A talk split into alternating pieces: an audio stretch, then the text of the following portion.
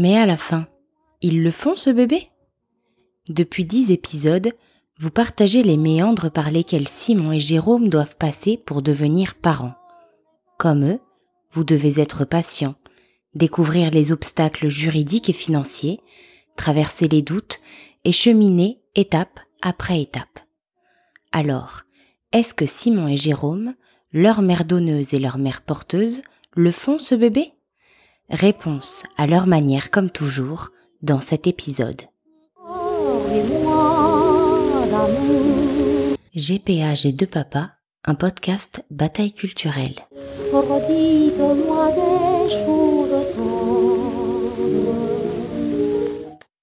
Un transfert, c'est l'implantation de l'embryon euh, créé donc avec le sperme et euh, l'ovule dans la maman porteuse.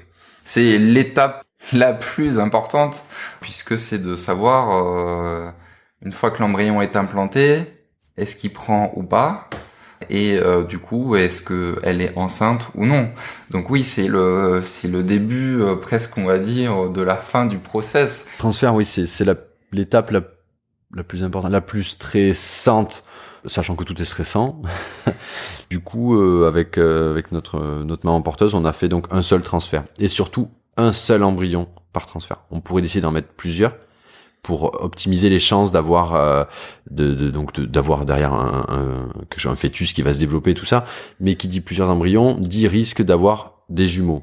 Et ce qu'il faut savoir, c'est qu'on est couvert par une assurance là-bas qui n'assure pas les grossesses gémellaires. Donc si on décide d'en implanter trois, il y en a deux qui tiennent, on a des jumeaux, notre contrat avec l'assurance est automatiquement caduque. C'est-à-dire que quand l'enfant va naître, qui sera l'enfant d'un ressortissant français, il ne sera plus couvert par l'équivalent de la Sécu canadienne, donc chaque nuit de couveuse et d'hôpital sont facturées aux parents.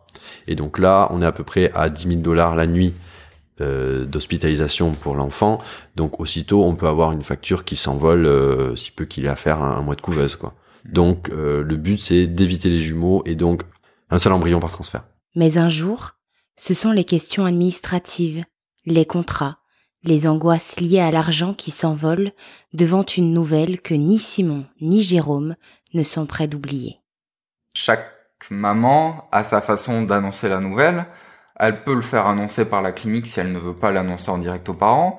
Mais euh, nous, euh, on a été très contents de la façon dont elle a annoncé, puisqu'en fait, elle a pris en vidéo euh, le test de grossesse qui était en train de clignoter en attente du résultat, avec à la fin le résultat qui était positif. donc, je me rappellerai toujours de cet après-midi parce qu'on on était tous les deux au travail, chacun de notre côté. Et euh, du coup, on a regardé la vidéo parce qu'on pouvait pas attendre au travail. Et euh, quand le test a, est apparu positif, euh, en tout cas moi de mon côté, j'ai explosé de joie et mes collègues se demandaient ce qui se passait dans le bureau. Quoi. Et surtout, on, est, on était au moins à 200 km de distance parce que donc Simon était à Bordeaux et moi j'étais en formation à Nantes. Donc voilà, on, a, on était vraiment dans des lieux totalement différents. Quoi. Une fois qu'elle est enceinte, on peut se dire tout va bien et et, euh, et maintenant, dans neuf mois, on, sera papa.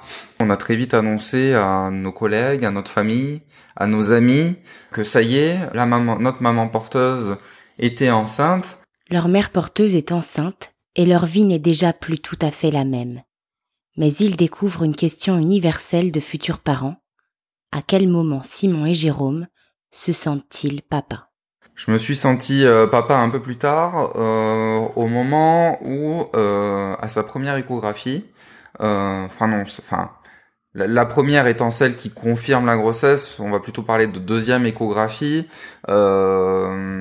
où en fait on a vu le cœur battre euh, en direct euh, parce qu'on était par Skype euh, dans le dans le laboratoire où elle passait son échographie. Et donc il y avait la la docteure qui nous montrait en direct via le portable du coup le cœur battre. Et à ce moment-là je oui c'est là je me suis dit c'est notre futur enfant pour ma part, je me suis senti papa au, moment du, test de grossesse. Là, ça a commencé, clairement, ça a commencé à, euh, à augmenter en fait voilà l'idée d'être papa et tout ça Là aussitôt voilà, là ça prend forme. Jusqu'à maintenant on l'a traité de façon purement euh, purement administrative pour pas se faire mal et on a envie de, de se retenir parce que quand euh, c'est vraiment le test urinaire donc on est dans les premières semaines, on sait que tout peut tout peut capoter à n'importe quel moment, mais c'est tellement dur et éprouvant qu'on se dit voilà on, on prend le bonheur euh, ce qui est là quand il est là parce que c'est déjà tellement dur que voilà on, on prend ce qu'il y a à prendre.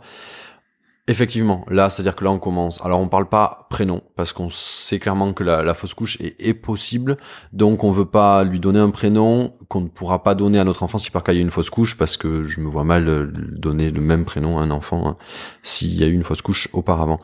Par contre, on embraye par contre très rapidement sur euh, crèche, euh, voilà, réservation des places.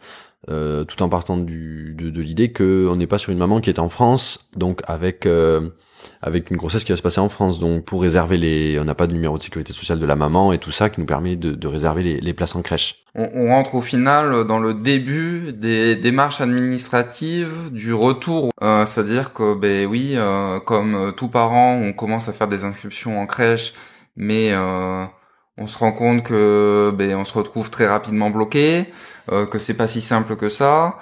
Pas si simple. Pas si simple en particulier d'obtenir l'inscription de son enfant né de GPA à l'étranger sur les registres français d'état civil.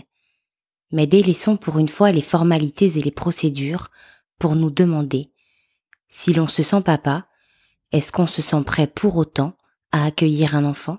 On est inquiet sans l'être sur la, façon dont il va falloir rentrer en France et la façon dont il va falloir commencer à, se préparer. Donc, ben, oui, changer les couches et, euh, se soigner le bébé, quoi, en, règle générale. Euh, sans l'être parce que parce qu'on a le soutien de la famille derrière qui nous dit de toute façon euh, nous aussi on a eu notre premier et, ça s'est bien passé on, on, apprend très vite plus le temps passe et moins j'ai d'appréhension oui puis je veux dire, il y a, plein de couples qui n'ont pas de, préparation particulière.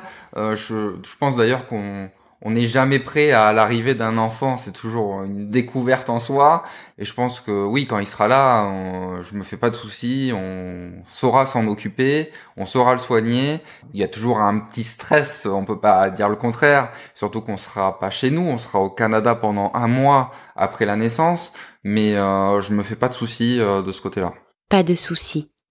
Dans neuf mois, ce sera le retour à la maison avec leur enfant. Pour l'instant, Simon et Jérôme ont enfin le droit de profiter de quelques moments d'insouciance dans un océan d'incertitude.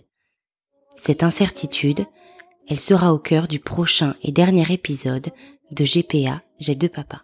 Vous aimez l'histoire d'amour à la fois singulière et universelle de Simon et Jérôme? Partagez-la autour de vous et laissez-lui des étoiles des likes et surtout des commentaires que nos deux jeunes mariés seront heureux de découvrir sur toutes vos plateformes préférées et nos réseaux sociaux.